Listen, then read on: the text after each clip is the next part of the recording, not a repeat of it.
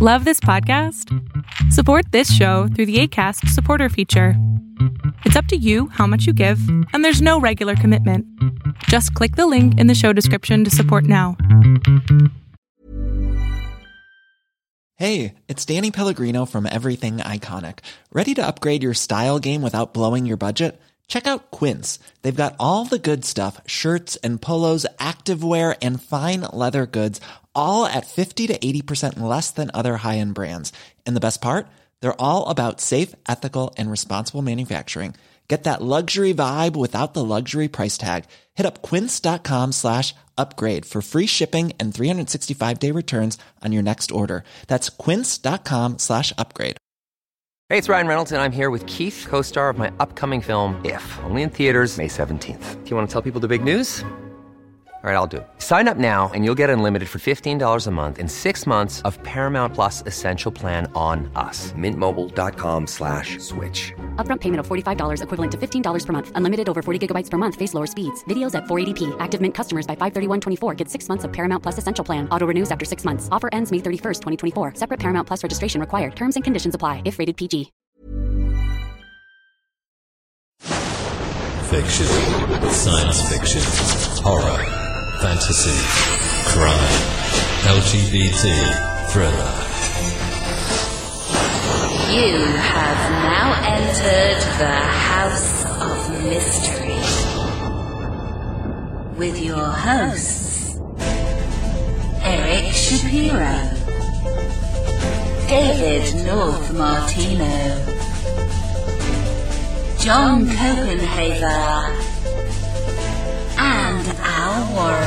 Heard on KCAA 106.5 FM Los Angeles 102.3 FM Riverside. and 1050 AM Palm Springs.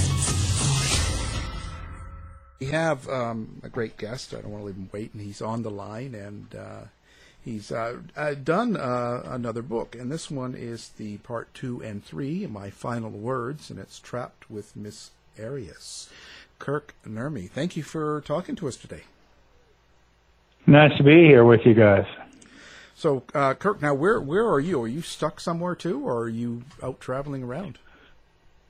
Well, uh, I am home. Um, I made my last trip before this kind of kicked into place, and being in Arizona, I'm also uh, on lockdown. So I've been uh, working out of my house, uh, writing some fiction, and uh, talking with great people like you about the new book. Well, that's nice of you to say. I'm not that great, but now, now, well, so you finally did this part two, three. You did it in one book rather than two. Um, I wasn't sure you were actually going to ever do this book. Um, but it didn't seem to me like you were really that keen on it when I was when I saw you last. So that was quite a while ago. Um, what what made you go through with it? Well, there was a lot of uh, you know personal growth and, and issues going on, maybe behind the scenes. You know, um, just to refresh people's memory, or maybe people don't aren't aware of this, is that when I wrote part one, I was going through chemotherapy. And, uh, you know, I published that and defended that book and, you know, had some issues with the bar and asked for voluntary disbarment. So I was no longer a member of the bar. And as I was kind of living my life, I was really trying to kind of, for lack of a better way of putting it, run away from the Jodi Arias experience, that connection, right, that I had, trying to redefine myself, that sort of thing. And I realized, you know, through those years that it was something that I wasn't going to be able to run away from. And, you know, added to the mix was the fact that, you know, Miss Arias had filed uh, a bar complaint against me that contained um, fictitious materials, fictitious assertions, and she made similar fictitious assertions in a lawsuit against me. And so eventually I got to the point where I realized I can't run away from this, you know, and I had developed a, a you know, Al, you know, I did a one man show up in Seattle a couple of years ago and kind of retweaked that and reworked that and started a, uh, a new one man show called Overcoming Jodi Arias. It was set to debut in April in Arizona that, that got wiped, wiped out with the COVID and has been delayed. And, but, you know, I, rambling a bit here, but, um, all those things made me realize that, you know, and, and her appellate decision came down. I realized, you know what, it's time to publish. I'd done some writing. I'd done some writing on it years ago and I'd done some writing on it more recently and thought, you know what, her appeal was denied. She's continued to lie about me, uh, continuing her pattern to go after men that she believes have wronged her. So I just simply decided to tell the rest of my story and kind of embrace that part of my life in a in a different way.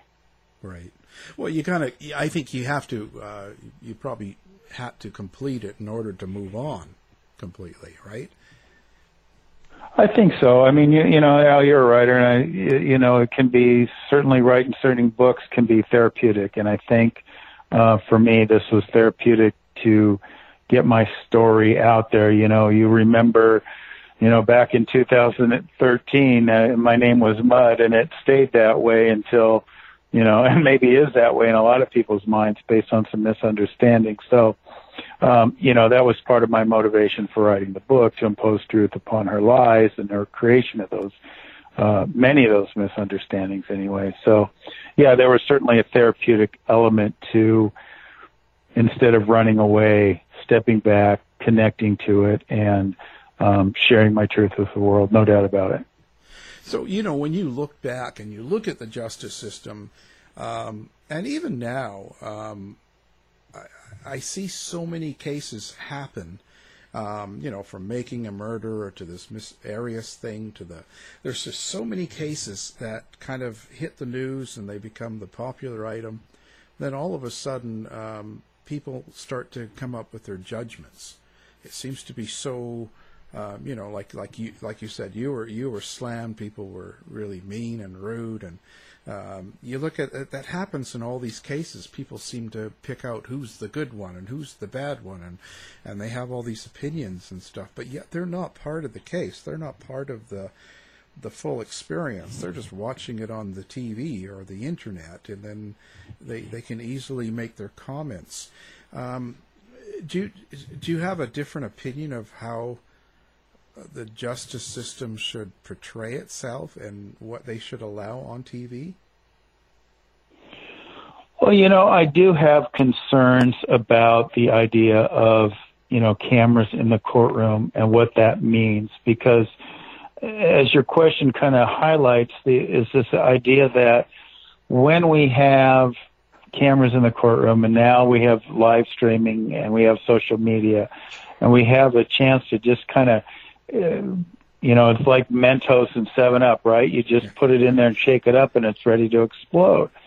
And you know, then that breeds that. You know, I, I use the analogy reality show TV, but you know, a sporting event is a perfect analogy too because I remember when you know Arias was being sentenced, and towards the end of the trial, people were dressing up in costumes and had signs like you know they would be going to a sporting event.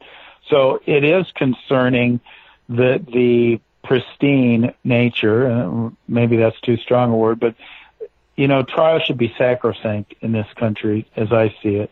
And I do have strong concerns about the presence of cameras and what that means to justice, not only to justice, but to everybody that is involved in there because, you know, is justice restrained really justice if people are working out of a, with a sense of fear behind them. Yeah, yeah. I, I'm sort of. Um, I'm not really into. I don't think they should have um, access, or they certainly shouldn't show it live. They, sh- they maybe show it after the case is all done. Um, it just it has too much of an effect, I think, on people. But that's my opinion. So well, and it's too it's too enticing for someone like her you know, who's wants attention and wants to manipulate people and things. You, you imagine if Charles Manson's trial was shown on television, what it would have been like to watch him playing for the cameras the way she did? Yeah. You know, and I and I always use the analogy like uh, you know, I, I spoke at CrimeCon several years ago, and my postulation to the crowd what I spoke to was, what if OJ had an iPhone in the back of the Bronco and Yeah. could tweet or Yeah. could you know, the whole dynamic would change. So to me though, I mean, yeah, you're right. There's people could um, seek publicity for these things. People could garner attention, do interviews, that sort of thing. But there's also that aspect that social media makes it just all the more en- enticing for people.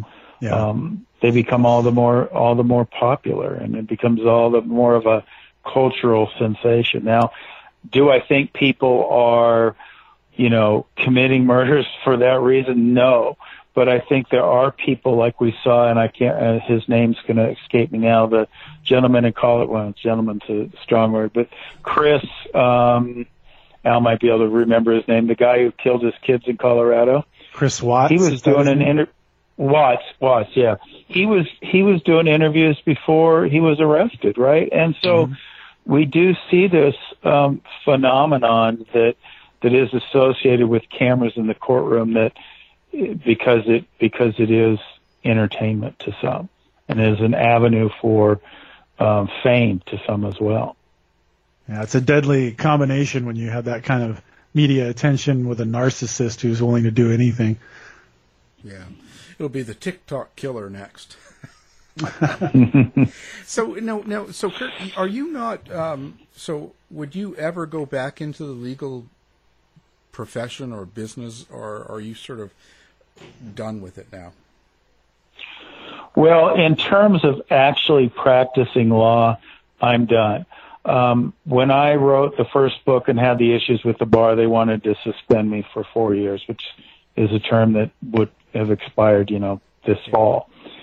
But I made the choice. I said, no, I don't want to practice law anymore because I want to move my life in a different direction. I made a promise to myself when I went through chemotherapy, when I was enduring that, that I wasn't going to live my future days the way I had my previous days. And sticking to that promise to me meant cutting ties with the practice of law. Because if I fought the bar because I think I was ethically justified in saying everything I said in part one of the book, if I fought the bar and won, then I would have an out. Then I wouldn't have to rebuild that life, right? I could just, you know, dink around for a few years. But I really wanted a new life and a new direction. And, and in that regard, one of the things I did a year or so back is I took the license to practice law that I had, this little thing, uh, the certificate they give you, all gold embossed, and took it out of the frame and set it ablaze in order to kind of get rid of my old life and uh, give rise to the new life. And so my legal work, if you will, is, is, you know, limited to commentary. Uh, you can, you know, I'm on Court TV, Law and Crime Network, different places like that, offering my opinion on, on different cases. But, um, that's, that's as far as I'm interested in going. How is it for you now? How is it for you lately? Um, um, when you make these public appearances and shows and stuff like that, when you're in the legal side, like CrimeCon and things like that, how do you find people uh, to be with you? Are they still angry? Or are they still kind of mean to you? Or is it kind of toned down? I think it's toned down. There's still some that, you know, function under the misperception that, you know, I was Jodi's attorney for fame or for money or for all kinds of things or that I believed her story, which is, I always think I must have great acting ability if people believe that, right? but, you know, that, yeah, if, if Quentin Tarantino is listening, please give me a call. But, um, you know, um, all those misperceptions are still out there because, you know, Al, no matter where I go and, and speak, and, you know, no matter how many shows I do, the amount of eyeballs and ears cast upon will, will never be as great as was the case when people were making that association with me as her attorney. But it's tempered down. People are starting to understand. You know, I did that um, oxygen show in defense of where we talked about the case and and and hopefully, you know, between the two books on the issue and hopefully when the world opens up, you know, performances are overcoming Jodi Arias, they're going to get to see a different side of me, a more um, realistic side of me than what they saw in the courtroom.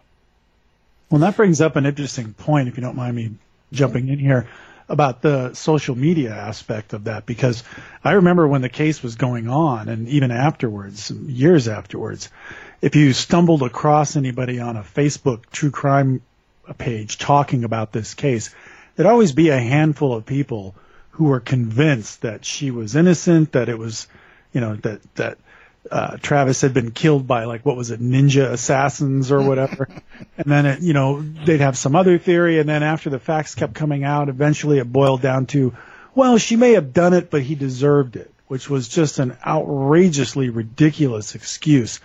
Have you encountered any of those kinds of people, or have you had any problems with them?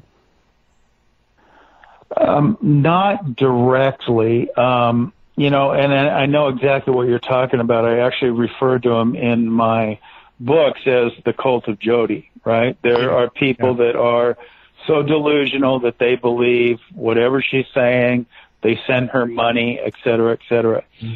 So I, you know, yeah, I get these things online. You know, I think the wackiest one I heard of was that somebody had posited the idea that Mr. Alexander was still alive and was living in the witness protection program.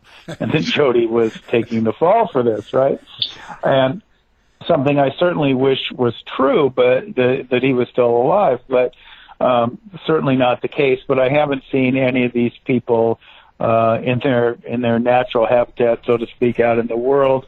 And uh, quite frankly, I, I I hope I I never do. But um, look, it's you know, it, it takes an interesting person. And look, I mean, she does a good job of reeling those people in and convincing them. I mean, look, I, and I haven't checked, but uh, my understanding through some of the appearances I've had and people that follow these things closely is that she's still selling art on online. You know, Probably, so yeah. um, she's still, you know, and, and of course, you know, look, um, this isn't unique completely to you know, Miss Arias. We see, you know, Ted Bundy got married during the middle of a sentencing hearing on a capital, you know, in his death yeah. penalty case. And, and, you know, Charles, wasn't Charles Manson married too, I think. But, you know, so we see this all the time and there are these people that, um, you know, want to be part of something that they conceive as bigger than themselves. And they, you know, that's one of the downsides of, of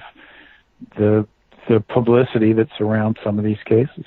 Well, and also, you know, I can understand some people who maybe have an emptiness in their life and are trying to fill it with some association to a, a case like this, but to pick somebody like Jodi Arias, who's, in my opinion, she's obviously guilty. I don't know how any rational person could wrap their head around the idea that she's somehow innocent. Um, you know, like when you were saying that she said lies about you and things like that, it's like, I guess some people are shocked that Jodi Arias would lie. Um, I'm not one of them. But when you look at the evidence that was used against her, you know, the, even if just something small like the, a really difficult coincidence to swallow, like Travis being killed with a certain kind of rare caliber gun, and that same kind of gun being stolen from what was it, her grandparents' house and things like that. How do you address this idea that she was innocent or that she was somehow justified in killing Travis? Well, I mean, I really don't. It's not my task. Um, I don't know if I'm taking your question correctly, but it's no longer my task to do so, and oh, yeah. I never believed it to the first in the first place, right? Yeah, yeah. Um, you know, in my books, I lay out uh, a, a theory, my theory that I had in 2013, and in a more recent book, I lay out my more recent theory. But you know, what is really amazing uh, that stands in defiance of all this disbelief is if you recall when she was finally sentenced in April of 2015 she had a chance to do what's called an allocution. She gets to address the judge and th- the entire courtroom. And if you recall during that allocution she said that Mr. Alexander was alive and when she slit his throat. Mm-hmm meaning she bas- she in essence committed confessed to first degree murder. she'd already been convicted of it. But there she was in open court confessing to first degree murder, and people will still believe her. Yeah, yeah. Shocking. well, no, not nowadays. Uh, all sorts of things going on out there. I mean, you know, the world's flat and we haven't been to the moon yet. So, you know. yeah. Um, so, uh, what what do you hope people get? Like when they when they pick up this book and they read it, what what is it you want them to come away with? You know, a better sense of the trial, a better sense of you know some of the things that were going on maybe behind the scenes or some other realities that they might not see on TV. You know, everybody saw everything on TV, but they didn't really get a true sense. I don't think that paints the entire picture. It's it's one dimension of the of the case. So my hope is that those people that open the book, uh, you know, hopefully Amazon's still shipping those books or opening their Kindles, and they'll get a better sense of the full dimension of the case, a fuller dimension of, you know, who I am, what was going on, and I think they'll get a pretty interesting, detailed theory of what I believe happened uh, on that on that fateful day, and they get to read my letter to Jodi Arias, which is fun. Which is fun. I put and and and for your for your uh, listeners, they can go on my YouTube channel. I made a little, uh, I had a little cartoon made where I read a section of that letter to Miss Arias. It's a fun little two minute video. there you go. Uh, now, so you've been on this um, uh, health health kind of kick and mental health sort of thing, and you did that tour and and book and stuff like that. Are are you still doing that? Well, um, obviously, we're, we're, everything's been clamped down for the past couple months. Right. But yeah, I mean, my book Defend Your Greatness is still out there. Um, I still try to do what I can to teach and inspire people. And and you know, my first show that I did, one man show, was called Infamy Cancer Life, and it dealt with you know dealing with some of the things that infamy and what I went through with cancer. But in overcoming Jodi Arias, I'm telling a tale. I think that I hope will inspire people with the things they need to overcome in their lives. You know, I think what what I say is that um, you know we all have things to overcome, and I've overcome a couple of whoppers, and that's cancer and Jodi Arias, and therefore you might have a, opportunity to learn a little something from me and get some laughs along the way. So um, that show is kind of my outlet now for inspiration I'm writing some legal fiction right now, and um, my second work of legal fiction, and and who knows what might be next? There might be more uh, self improvement stuff, and certainly I've, I've been on a lot of shows and talking about that, and and making happiness a priority, which I think, you know, is um, is a bit, is a big important thing because I think unhappiness is one of the biggest uh, plagues facing so many of us in our in our country. So, uh, which which was worse, cancer or Arias? I was going to ask, but I didn't want to. well, you know me. I'm... I know, Al. It's your well. They're both pretty bad, but here's what I say. Look, I could have called the show "Overcoming Cancer," but um, I have to call it "Overcoming Jodi Arias" because more people associate me with her than being a cancer survivor, and I could I could cure the very cancer that plagued my body. And people would still say Jodi Arias' is attorney cured cancer, It wouldn't be Kirk Nurmi cures cancer. So, um, in that regard, Jodi Arias is the bigger foe because that is one that's going to stay with my life forever, that association. And that's the biggest thing I need to overcome moving forward. Pretty, pretty, pretty amazing. Um, and it's just kind of it's kind of unusual. So, do you have you had any reaction from her since the the new book, or is it just sort of all shut down? Well, yeah, the uh, prisons, to my understanding.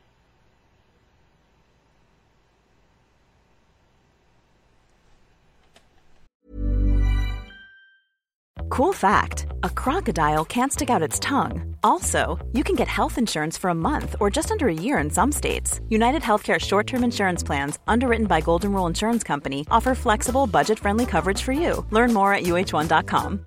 How would you like to look five years younger? In a clinical study, people that had volume added with Juvederm Voluma XC in the cheeks perceived themselves as looking five years younger at six months after treatment. Look younger, feel like you. Add volume for lift and contour in the cheeks with Juvederm Voluma XC. Reverse signs of aging by adding volume to smooth laugh lines with Juvederm Volure XC. For important safety information and to find a licensed specialist, visit juvederm.com. That's J U V E D E R M.com. Not for people with severe allergic reactions, allergies to lidocaine, or the proteins used in Juvederm. Common side effects include injection site redness, swelling, pain, tenderness, firmness, lumps, bumps, bruising, discoloration, or itching. There's a risk of unintentional injection into a blood vessel, which can cause vision abnormalities, blindness, stroke, temporary scabs, or scarring. Talk to a licensed specialist to find out if it's right for you. Many of us have those stubborn pounds that seem impossible to lose, no matter how good we eat or how hard we work out. My solution is PlushCare. PlushCare is a leading telehealth provider with doctors who are there for you day and night to partner with you in your weight loss journey. They can prescribe FDA-approved weight loss medications like Wegovy and Zepbound for those who qualify. Plus, they accept most insurance plans. To get started, visit plushcare.com slash weight loss. That's plushcare.com slash weight loss. Hey, it's Ryan Reynolds, and I'm here with Keith, co-star of my upcoming film, If, only in theaters May 17th. Do you want to tell people the big news?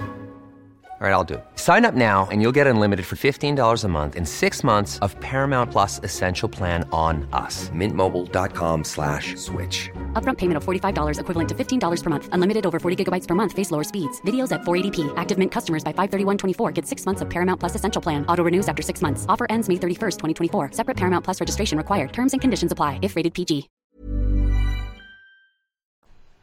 Or whomever. But, uh, you know, maybe when that's over, um, I might, I might hear that. And of course, you know, um, in Arizona now, she has a chance to, you know, continue her petition to the Arizona Supreme Court. And she also has a chance to file post conviction relief petitions that basically say that I was ineffective uh, in, in my counsel of her, which I'm looking forward to as well because then people get a better understanding of why I was telling her story and that it indeed um, was her story. So I'm I'm looking forward to that in in many instances. What a crazy situation. How how is your health then? How are you doing with that?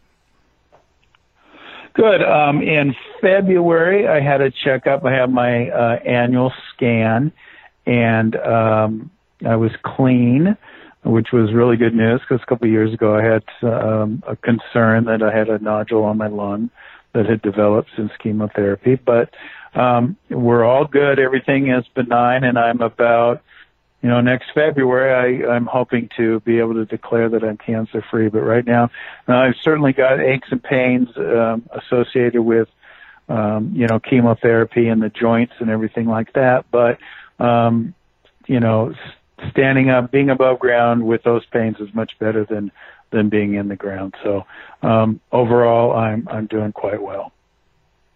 Were you a little worried about the uh, COVID nineteen and all that? Yeah, I mean, you know, having a compromised immune system, it makes me, um, you know, more concerned about my safety, certainly. But, you know, at the same time, there's only so much it can do. And one of the things that that I teach is one of the things that I've had to live is just understand that fear of anything, you know, being scared of COVID isn't going to keep anybody from getting it, right? And if you get COVID, you're you're not going to say, "Oh my God, I'm glad I worried about getting it," because now I'm more prepared to get it. No, you're not, right? And so we we have to live our lives, and fear is one of the greatest combatants of happiness.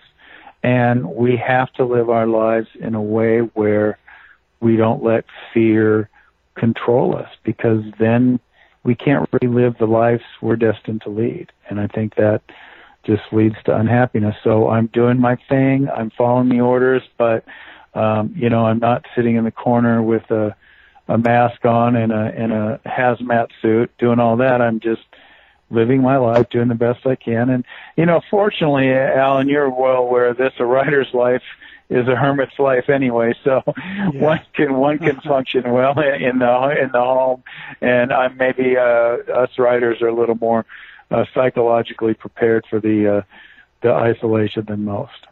Yeah, actually, I, I haven't had a big change other than I usually uh, travel a little more to and from places when I'm researching or working, but um, you know, people are overrated anyway. So, well, I, I I wouldn't agree with that, but yeah, you know, it it's certainly you know the the the travel and everything. It's uh, Zoom Zoom comes in handy, doesn't it? Yeah, yeah. Well, you know. I'm just a mean old cranky person, so. don't anybody don't anybody believe that. Don't anybody believe that. Yeah, that's true. Miserable. Um, At least not I, the mean part. Yeah. You know. hey, you, you, know, one thing I noticed uh, was just here. What's this in December when I'm going through? You wrote, you put out a book called Sex Club Killer. Was that right? I did. Oh. That was my first work of legal fiction. I know it even has sex in the title too. That's racy. Oh. No, I yeah. put out a uh yeah, I decided to um put my first work of legal fiction out there, you know. Um I was I'm always been kind of inspired by um the author Mickey Spillane.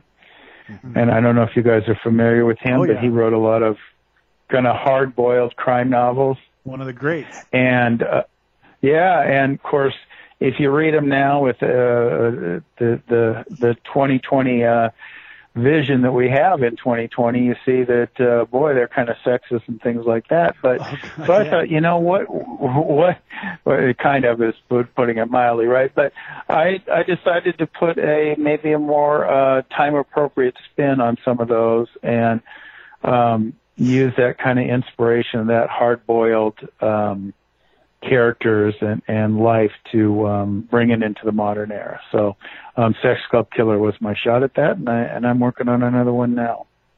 Oh, is it? So, is it going to be a series of uh, the same sort of people involved in in the in in the books, or all going to be different?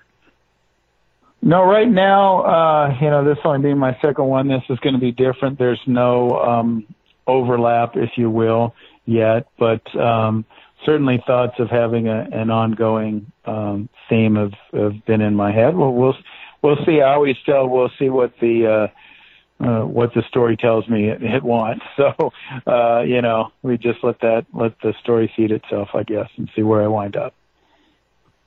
Are you are you getting the ideas? Is it just comes from from your imagination, or is it kind of a combination? Is it stuff you've dealt with, or cases or other legal people you've met, or where does it come from? Well, it's mostly imagination. I think you know um, the dictates of the story and how it's going to flow are all just things that just kind of flow through me. But uh, having that basis in law, uh, I think adds an element of realism to those books, right? You know, because I've been there, I know that. So if my character is you know, going to trial or is an attorney or something like that, I feel like I have a good, I can draw on my experience in that regard, as opposed to I'm not in any way like retelling stories of cases gone by, if you will. They come from my imagination, but I can bring some realism to the situation because of my 15 years in the in the criminal justice system. Hmm. I'm just wondering because that one you have a, a, character, what Doctor Lorna Horton, um, is that based on someone you know, someone you want to tell us about, or? no, it, no, it's not. No, it's not. Oh. It's it's it's based on what came through my uh, imagination. Oh, that's too bad. I know you were hoping for some juice, juicy. Yeah. What what answer were you hoping for, Al? Like oh, Taylor uh, Swift or somebody? Yeah, Nat, Nat, yeah, Nancy Grace. oh, I sh- I should have said Taylor Swift and cut cut Al's reaction to that. Wow, yeah. yeah, there you go. Al would have ended the interview right there. Well, that's No. enough with Kirk Darming. Thank you guys. No, we want to get more. No, we don't shy away from that stuff here. We we get into the All right. Yeah, we get into the dirt. Ah, well, that's great. So, um, so what's next? Just more of these, um, uh, these kind of crime books, or um, uh, when things open up again, are you going to kind of go back on tour again and start talking about um, health and and stuff like that, or? Well, I think immediately when it comes out, like right now, in um, I'm was set in April to perform at a comedy club in Arizona called Stir Crazy, which was to be my host for Overcoming Jodi Arias, and we've backed that show up to August, and so I'm to be um, kind of focused on that show, but I'm also to do um, private, you know, speaking events. Uh, I've I've done speak for uh, corporations, you know, their conventions, meetings, and that sort of thing. So when we get back to that, I hope to deliver inspiration to those people and hopefully uh, some laughs and uh, uh, some inspiration as well at the comedy clubs um, around the country with uh, overcoming Jodi Arias. When you do those comedy club, is that like um, a full on comedy? Are you are you making jokes and all that stuff? Like, what's that show about? Well, there's certainly some jokes. There's certainly some laughter, but it's it's not 90 minutes of of stand up. It's not you know Eddie Murphy, you know, up on stage type of thing, right? It's it's um it's a story, but it's and so it's a one man show instead of a stand up routine. But it's a story, but there's there's moments of laughter. I talk about my life a little bit before the trial, some of the humor behind the trial. There's some physical humor, if you will and this it's just a lot of fun to uh, get up there and tell my story. And I think, you know, stories, telling stories, as as us writers know, is one of the oldest forms of communication. And I just um, add some laughter to it. So we're not serious. So we're having fun because I think laughter brings hope to people that are dealing with tough circumstances and things they need to overcome. So um, in between the comedy and in between the laughter, there's hopefully um, room is made for hope, and uh, people have a good time and they take something out of the show as well. I think one of maybe the biggest corollaries I would use is, you know, if you've ever seen Mike Tyson's one man show, he tells the story of his life, and there's some laughs involved in the way too. So it's very interesting, inspiring at times, and um, you know, you, you get some you get some laughs. Hmm. It's probably good for you too, right? In a way. I think so. It, it allows me to, um, you know, present myself in a different light, to show a different side of me, to show some of those different dimensions that we talked about earlier that that weren't shown uh, during the trial. But but more than that, you know, it's it's not a therapy session for me. It's it's a therapy session for everyone. It's it's fun therapy. It's it's um like I say, it's it it just gets into the root of the the reality that we all have so many things to overcome that and that we can overcome if we look at things in the right way. So here's the here's the here's the big question. So, um, um, what do you think the most surprising thing about Jodi Arias would be for people that they don't really kind of know about her? Wow, that's a question I've never been asked before.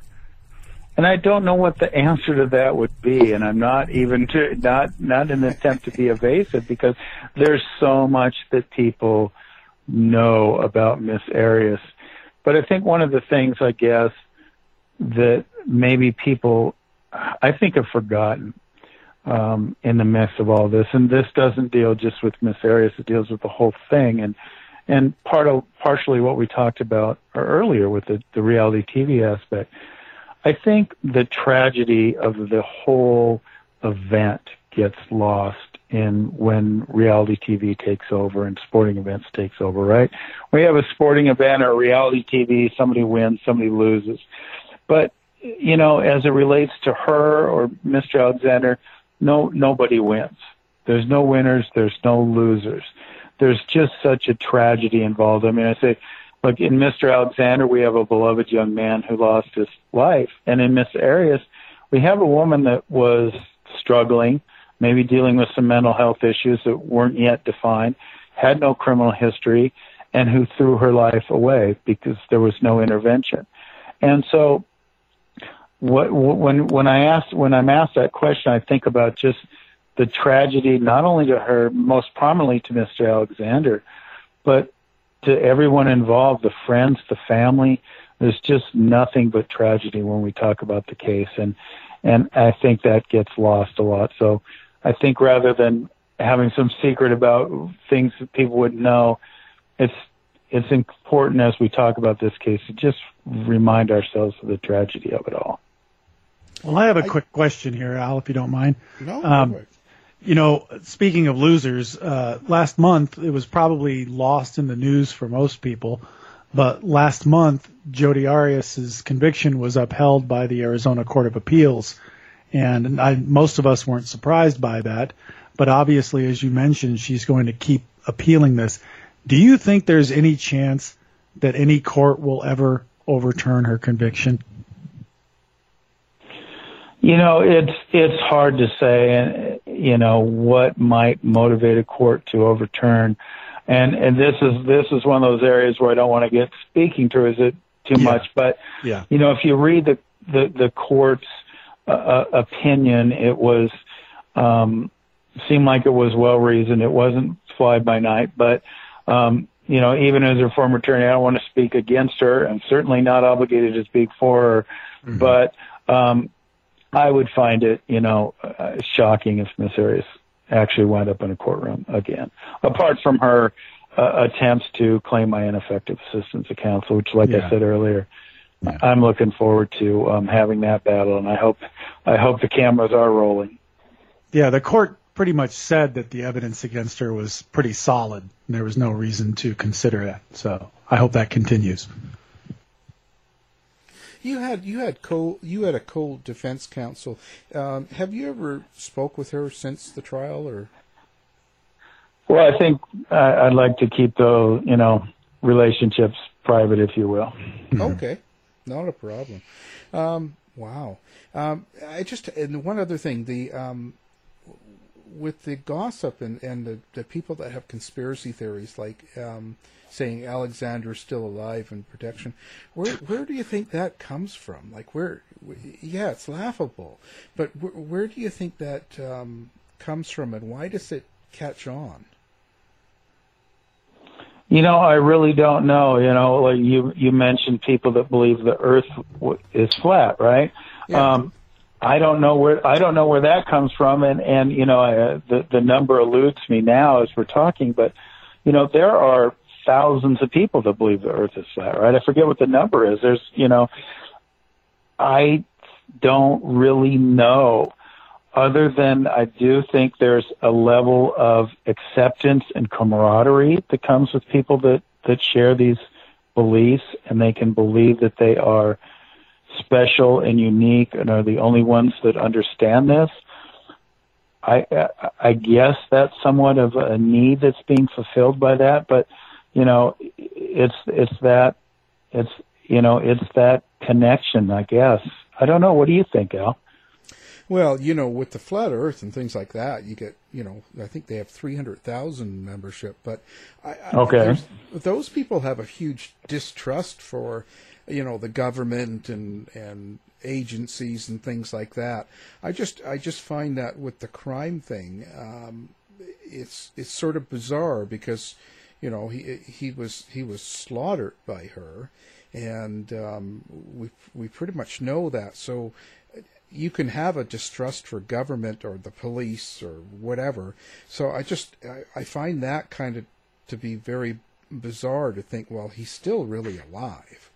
Well, isn't there a certain amount of cognitive dissonance that comes into that where it's like it starts off with the assumption that she's not the bad guy, that she's somehow innocent, and then more and more evidence starts to pile up that that's not true, and then they have very few outs, you know. They start to see there's only a few ways to keep this idea alive, and one of them is this ridiculous notion that he's still alive. I mean, there's pictures of her killing him, so I don't know how they get around that. But Yeah. Yeah, I mean, I think I think you're right. Um, I because I was just going to say that I think there is a, you know, it's an admission that you're wrong, right? Like I think, like even when I come out and people understand more uh, about me and they don't see me in that intensely negative light, they don't want to believe it because they they don't want to believe that they were wrong in the first place. Right. And that's kind of what you're talking about. So they assume that they don't want to believe they're wrong in the first place. They don't want to admit it.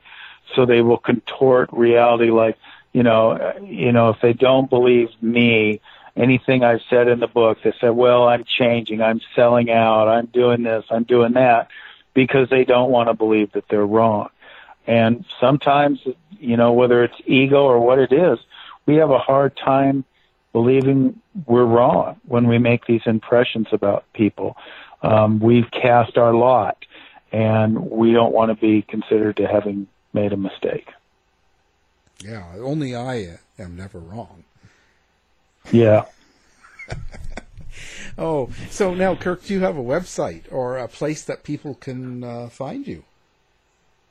I do. Um, you can go to kirknurmi.com or unchainedlives.com. Kirknurmi.com has a link up to uh, all my books, the Arias books, the um, personal development books, and the legal fiction book um, that we were talking about earlier, Sex Club Killer. They're all there, um, all available on Kindle. So those those folks that are um, barricaded within their houses can uh, easily get that and and enjoy some of their uh, time in quarantine by by reading those books.